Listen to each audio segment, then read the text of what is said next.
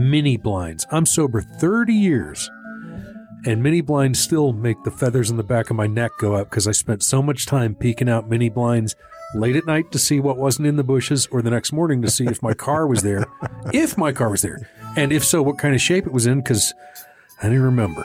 I find that hateful. Was, were you a blackout guy or no? Oh, total blackout guy, but I didn't realize it for a long time. I never knew that's what I was doing. I just thought that's what happened to everybody when they drank, that at some point in the course of the evening or morning, you know, whatever it was, that I would just go away, you know, and I thought that's what happened to everybody, and I'd wake up the next morning not knowing how the night had ended or, or whatever, and my friends would have to call and say, yeah, don't you remember we were...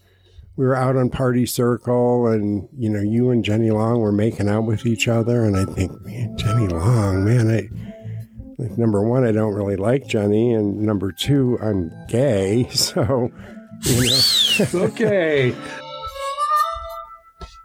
It's a podcast called High Desert Sobriety, recorded at the Friendship Club Studios in Santa Fe. Available wherever you find your podcasts.